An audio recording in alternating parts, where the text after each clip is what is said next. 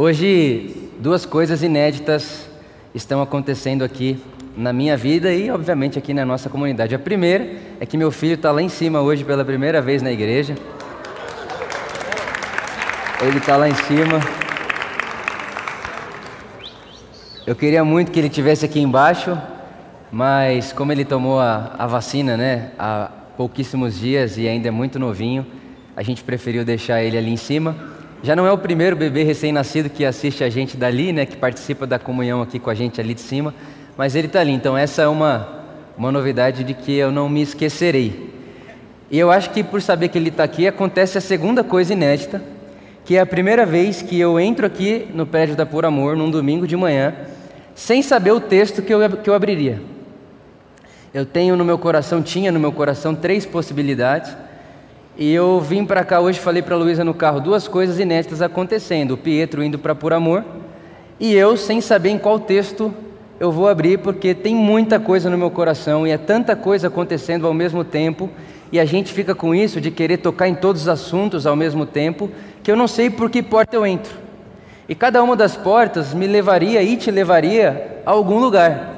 E é muito comum eu ir dormir o sábado à noite com essa possibilidade.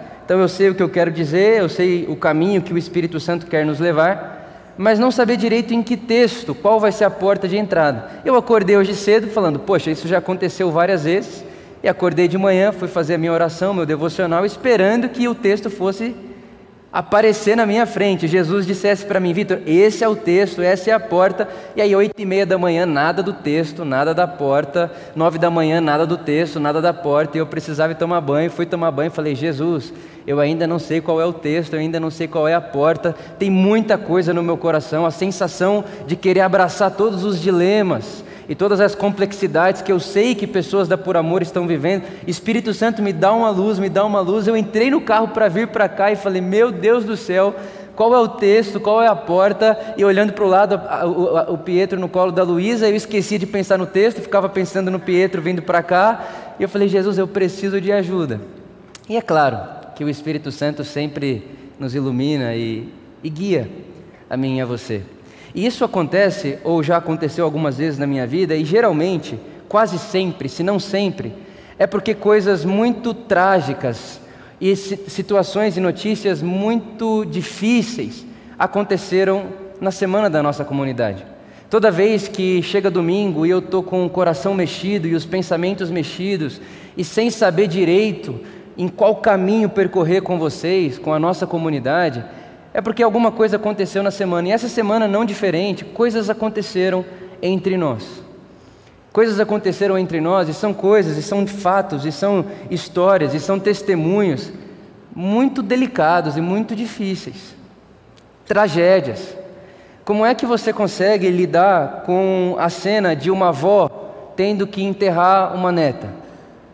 Como é que você lida com essa cena? Como é que você lida com essa imagem? Como é que você lida com essa reflexão?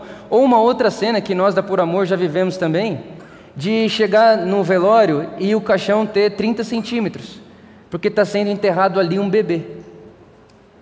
É muito injusto. É muito injusto. É, é uma, é uma situação de impotência, e está aí uma condição humana que a gente não gosta de experimentar a sensação da impotência. Quando a gente se vê diante de uma situação que a gente não tem o que fazer. Quando a gente se vê diante de uma situação que tudo que a gente queria era pôr a mão, era encostar, era resolver, e a gente não consegue.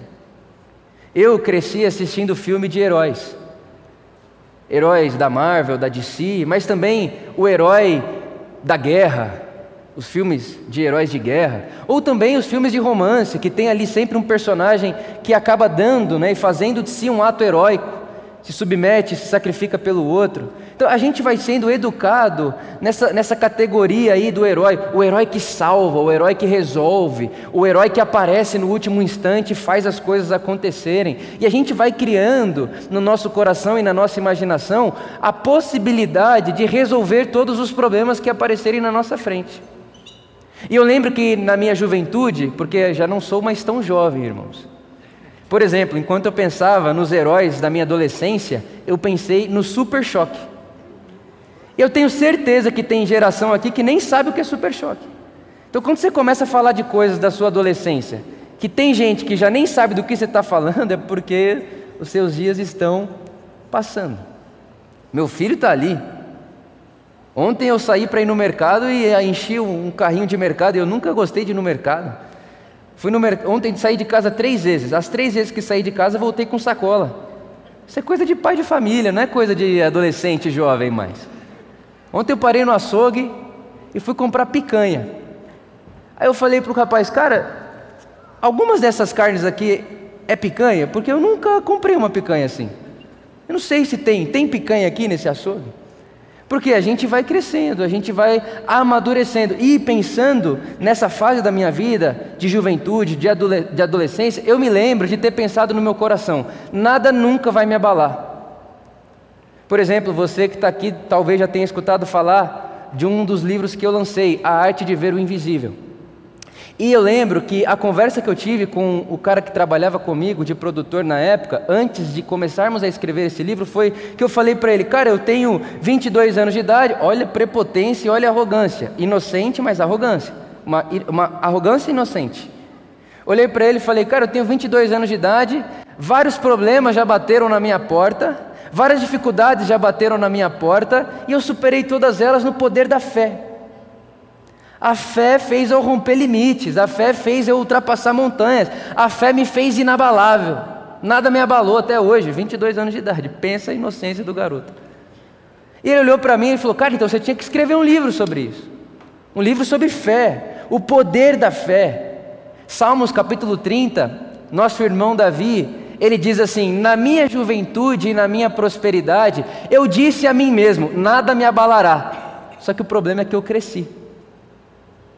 E na juventude e nos dias da prosperidade, nos dias da sua força, nos dias em que o problema maior que você tem na sua vida é um voo que você perde, no dia que o maior problema que você tem na sua vida é a prova que você tem que fazer na semana, no dia que o maior problema da sua vida é ter que lidar com o seu time sem mundial, no dia que você lida com esses problemas, você pode olhar para você e dizer: Eu nada me abala. Eu sou inabalável, mas vai chegar um dia na vida de todo ser vivo, na vida de todo ser humano, chega o dia em que você tem que lidar com a sua impotência. O dia que você não tem o que fazer, o dia que você não tem como colocar a sua mão em nada, o dia que você não tem como olhar para alguma coisa e pensar numa possibilidade de aparecer herói, de ser herói, de salvar o momento, de salvar a situação, de salvar a pessoa, de salvar aquele a quem você ama ou de salvar a si mesmo. Há momentos da nossa vida em que estamos diante do caos, do, do, desespero, e você olha à sua volta e tudo que você tenta pegar você percebe ser sombra. Nada é pegável, nada é mudável. Já não dá mais para trocar a roupa do luto que está vestindo, já não dá mais para trocar a situação que está convivendo.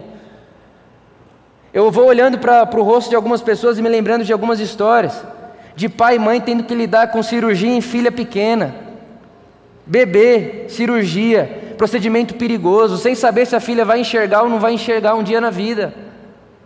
Quando você lida com essa situação, com situações da vida real, fora da bolha da sua juventude, da sua pseudo-prosperidade, você passa a entender que mentira que nada me abala.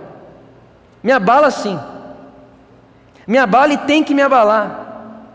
Me abala e tem que me abalar, e mais do que isso, quando essas coisas batem na nossa porta, é justo a gente questionar. É justo. E tem alguns dias, e isso que eu estou com um filho novo em casa de dois meses de idade, que é uma epifania para mim toda vez que eu me encontro com ele. Mas tem alguns dias em que a minha vida e a minha reflexão, o meu devocional, tem sido questionar a Deus.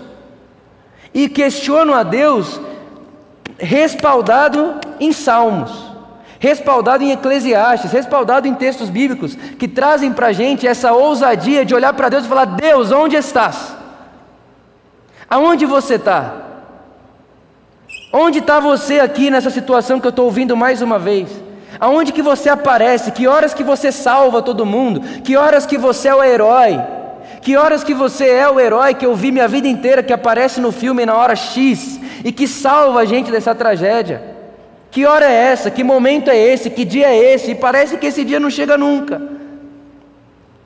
Parece que esse dia não aparece nunca. E a gente questiona Deus, porque a gente sofre.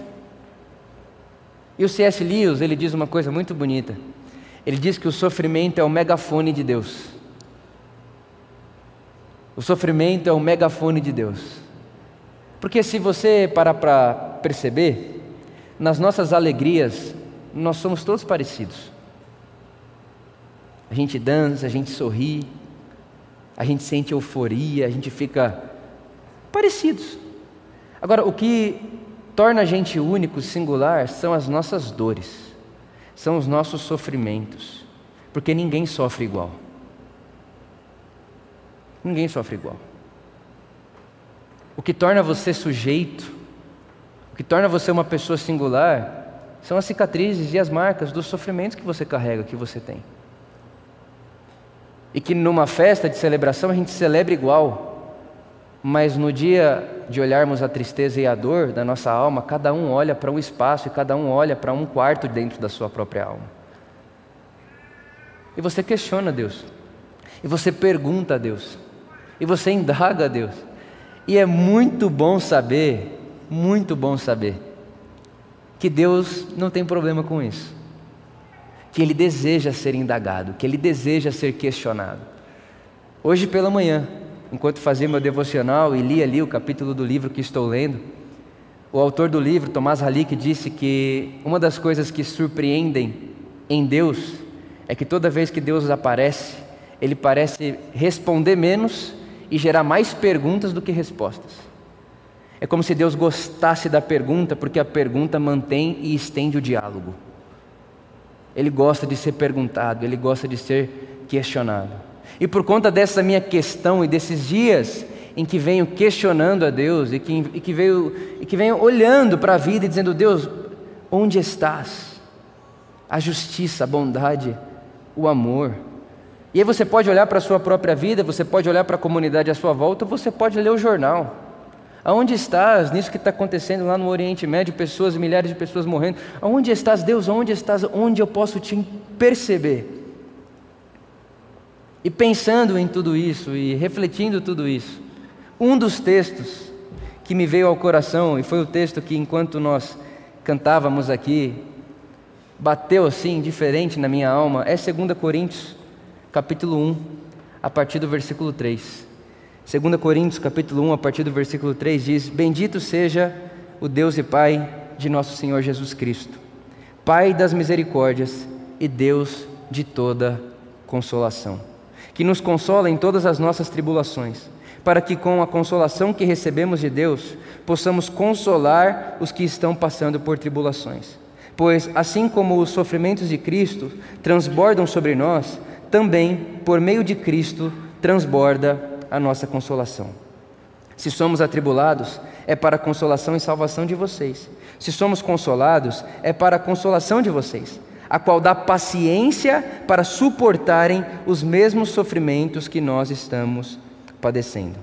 Versículo 8: Irmãos, não queremos que vocês desconheçam as tribulações que sofremos na província da Ásia, as quais foram muito além, preste atenção nisso aqui, grifa aqui comigo essa afirmação de Paulo, as quais foram muito além da nossa capacidade de suportar, a ponto de perdermos a esperança da própria vida. Passamos por uma situação e um sofrimento tão profundo que foi para além da nossa capacidade de suportar. E fez inclusive com que percamos a esperança da vida. De fato, já tínhamos sobre nós a sentença de morte, para que não confiássemos em nós mesmos, mas em Deus que ressuscita os mortos. Ele nos livrou e continuará nos livrando de tal perigo de morte. Nele temos depositado a nossa esperança, que continuará a livrar-nos, enquanto vocês nos ajudam com as suas orações. Palavras do apóstolo Paulo à igreja que está em Corintos. E o que me chamou a atenção e o que me fez chegar a esse texto é esse bendito seja o Deus e Pai de nosso Senhor Jesus Cristo, que é Pai das misericórdias e Deus de toda consolação. É engraçado que Paulo, logo na sequência, ele passa a contar para Coríntios o quão profundo e angustiante foi o sofrimento que ele e seus irmãos ali, naquele contexto, estavam passando. Momentos difíceis, momentos que a alma está vestida de luto, de medo e de desesperança. Momentos que a gente olha para o espelho e pensa que não vamos conseguir suportar. Não sei você, mas eu já passei por esses momentos. Momentos da vida, inclusive, que você tem que vestir uma roupa fora de casa, como se fora de casa você tivesse que aparentar ser aquele e aquela que suporta todas as suas aflições e angústias, mas quando você entra para o quarto e quando você entra para o banheiro e se olha no espelho e tira aquela fantasia, você se percebe como alguém que não sabe se terá força para viver o dia de amanhã. Você não sabe se amanhã você suporta, você não sabe se amanhã ainda você terá força para continuar animado, animada, vivendo. O apóstolo Paulo está contando para a gente que foi isso que ele viveu. Foi com essa sensação que ele conviveu lá na Ásia. Mas quando ele vai falar com a igreja em Corintos, ele começa: Bendito seja o Deus e Pai de nosso Senhor Jesus Cristo, Pai das misericórdias. E eu acho bonito que ele coloca misericórdias no plural. E no, ao ler esse texto, automaticamente eu me lembro de Lamentações, que Deus faz com que as suas misericórdias se renovem sobre nós todos os dias da nossa vida. É como se Paulo estivesse dizendo: olha, Ele, o nosso Deus, o Pai de Jesus, Ele é o Pai de todas as misericórdias. E todas as misericórdias, porque para cada dia da sua vida tem um mal. E para cada dia da sua vida tem um mal e tem um nome. Talvez o seu nome aqui hoje é luto. Eu sei que tem gente aqui de luto. Talvez o seu nome aqui hoje seja desespero. Talvez o seu nome aqui hoje seja desemprego. Talvez o seu nome aqui hoje seja ansiedade. E Paulo está dizendo: para cada uma dessas causas e para cada uma dessas necessidades, Deus tem uma misericórdia para te oferecer no dia de hoje, porque Ele é o Pai das misericórdias. Para cada dia há uma misericórdia, para cada situação há uma misericórdia. Para cada ansiedade há uma misericórdia. Para cada dor que é única, ninguém sofre igual. Ninguém sofre igual. Para cada dor que é única, Deus tem uma misericórdia. Porque Ele é o Pai das misericórdias e Ele continua dizendo que Ele também é o Deus de toda consolação. Então repara que Paulo, por mais que tenha passado por uma agonia e um sofrimento profundo, ele não perdeu de vista, ele não perdeu do seu coração a imagem de que Deus, o nosso Pai, é Pai de misericórdias e Ele nos consola sim. Mas, Paulo, você vai dizer depois que você estava num momento da sua vida e vestido com uma roupa como se sua vida fosse acabar. Como é que você está dizendo que, inclusive nesse momento, Deus ainda continuou consolando você? Paulo, você está dizendo para mim que você estava tão entristecido e angustiado que você pensava que ia morrer no dia que estava lá. E mesmo assim você ainda está chamando Deus de toda consolação, Pai de toda consolação e de Pai das misericórdias? Ele diria sim. Sim. Mas como é isso, Paulo? Como que isso é possível? E ele nos responderia: Ué, Vitor, nós somos o povo da fé na ressurreição. Nós somos o povo da ressurreição. É isso que Paulo vai dizer: olha, a gente estava convicto de que morreríamos, mas não perdemos a esperança, porque certamente Deus nos ressuscitaria. Então, sim, é verdade que até no dia em que eu e você nos encontramos sem esperança do amanhã, a gente não pode e não precisamos perder a esperança da ressurreição. Talvez a gente esteja sem esperança de um dia amanhã. Será que vai dar certo? Será que não vai? Será que eu vou ser curado? Será que eu não vou? Será que isso vai sair da minha vida? Será que eu não vai? Será que meu filho vai sair dessa? Será que não vai? Eu não sei se vai ou não vai. Não faço ideia. Eu sei que o Senhor é o seu pastor e que ele não te falta. Eu sei que o Senhor é seu pastor e a consolação do seu pastor sobre você não te falta, mas eu não faço ideia. Não vai faltar o Senhor, mas pode faltar pão. Não vai faltar a companhia de Deus, mas pode faltar a pessoa que você achou que sairia daquela situação e não saiu e faleceu. Pode faltar pessoas na sua vida, pode faltar comida na sua mesa, pode faltar. E Paulo está lidando com essa situação. Olha, eu não sei se vai ter amanhã. Eu não sei se vai ter comida amanhã. Eu não sei se essa pessoa vai estar comigo amanhã. Eu não sei se eu vou sair dessa. Mas Deus, o nosso Pai, é Deus de toda consolação. E Deus, o nosso Pai, é Pai das misericórdias. E Paulo, da onde vem essa sua convicção? Paulo, como é que você consegue ter tanta certeza disso? Ou melhor, não a certeza o nome, mas Paulo, como é que você consegue carregar essa fé? Ele diria: porque certamente, se morremos, ressuscitaremos. A ressurreição, como sendo o coração que faz a fé de Paulo e a esperança de Paulo pulsar.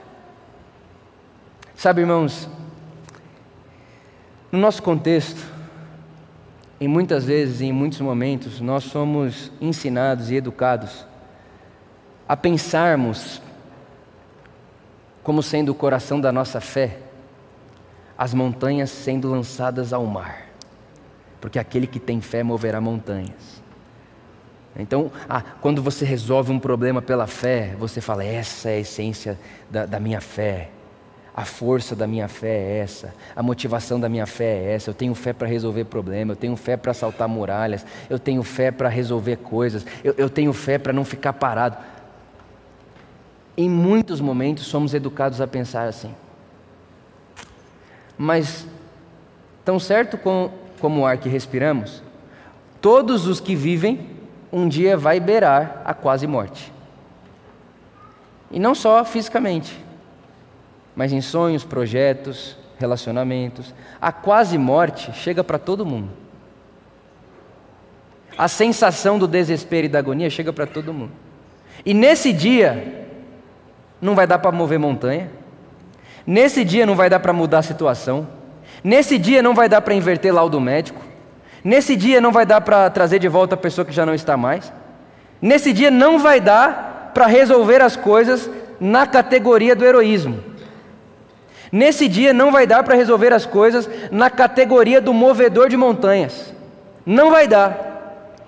É nessa situação que Paulo se encontra. Eu não tenho o que fazer, vamos morrer hoje, mas bendito seja o nosso Pai, Deus de toda consolação e Pai das misericórdias, porque ainda que eu ande pelo vale da sombra e da morte, ainda que a morte me rodeie, Ainda que quando eu vejo a televisão, quando leio notícia, ou quando olho para o lado, para a pessoa que está do meu lado na cama, do, na minha casa, minha, a minha companhia na minha casa, ainda que eu olhe à minha volta e perceba as sombras da morte, eu não temerei mal algum. Ainda que morra, não temerei. Por que não temerei? Porque a morte, a morte e todas as ramificações da morte foram vencidas na ressurreição de Jesus. A fé na ressurreição como a essência que faz a nossa, o nosso coração pulsar a convicção de que ao ressuscitar Jesus de Nazaré, Deus estava dizendo a tudo que vai morrer que a morte não é o final. De que na morte nós não fechamos a nossa história, a nossa existência. E de que sempre haverá a possibilidade da vida depois do sepulcro. Sempre. Então eu estou aqui, Vitor, escrevendo essa carta e me lembrando do dia em que eu achei que não haveria amanhã.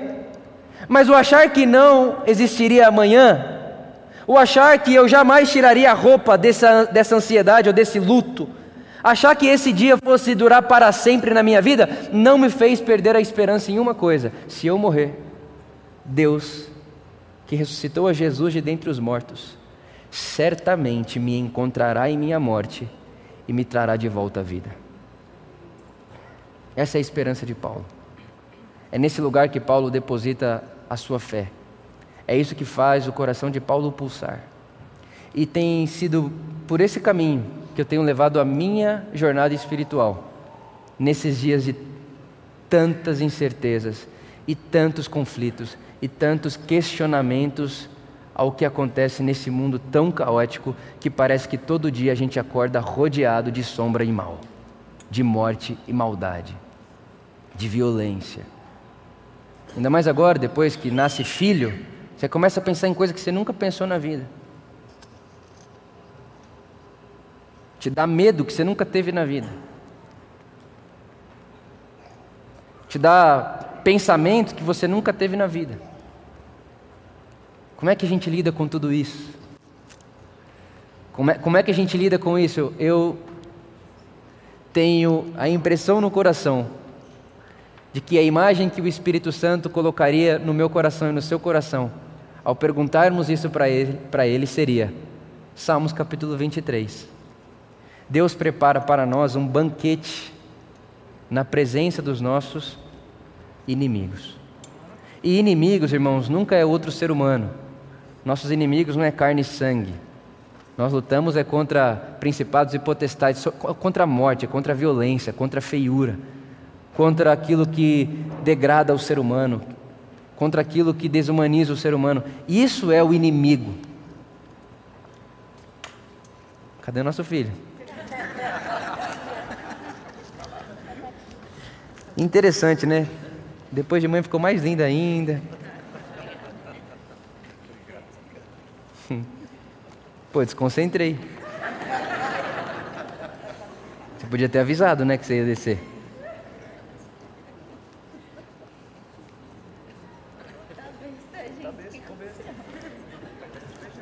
Tô querendo te beijar.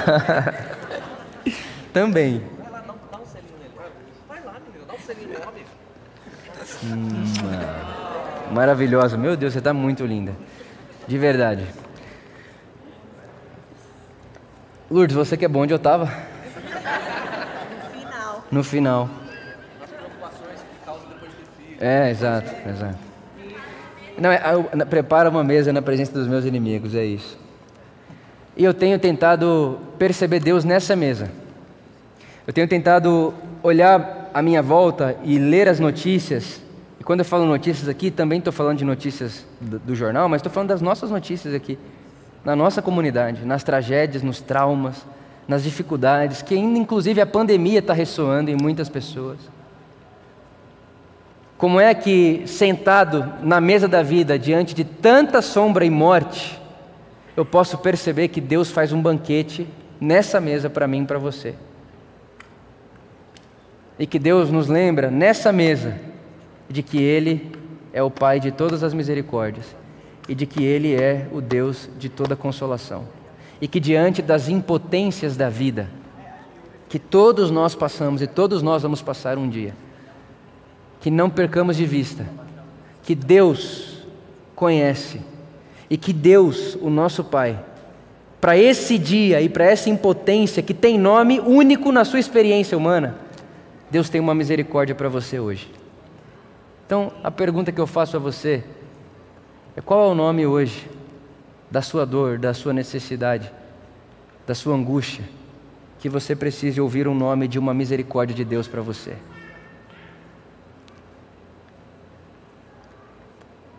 Qual é o nome dessa dor?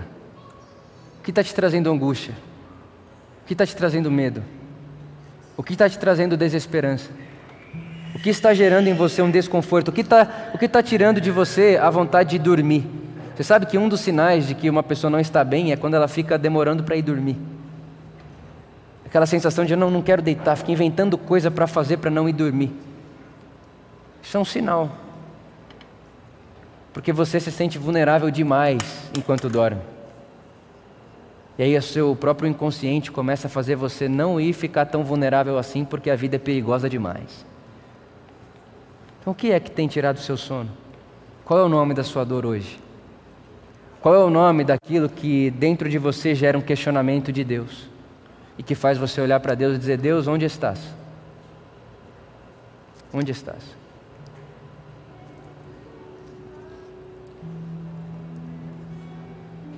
Eu não sei te dizer ao certo onde é que Deus está nessa situação sua aí. Não sei. Mas eu sei de uma coisa: que o Senhor é o nosso pastor e ele não nos faltará. Ainda que falte o pão, ele não nos faltará. Ainda que falte o milagre, ele não nos faltará. Ainda que falte o emprego, ele não nos faltará. Ainda que falte o ânimo, Ele não nos faltará. Ainda que vez ou outra nos falte alegria, Ele não nos faltará. Ainda que falte muita coisa, ou ainda até que falte tudo, porque tem gente na nossa vida que parece tudo, e quando essa pessoa já não está mais, parece que tudo que eu preciso eu já não tenho.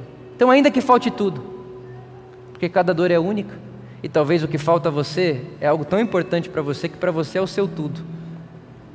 Então, ainda que falte tudo, o Senhor, nosso Deus, não te faltará. Ele não te faltará. Porque essa é a nossa esperança. Deus ressuscitou a Jesus de dentre os mortos. E esse Jesus ressurreto, vivo depois de passar pela morte e por todas as ramificações da morte, vivo e vivendo aqui agora entre nós. Esse Jesus que vive e que passeia entre nós é a nossa fixa esperança de que a morte e todas as ramificações da morte ansiedade, desespero, fome, desemprego, tudo isso é ramificação de morte, tudo isso é lembrete da morte.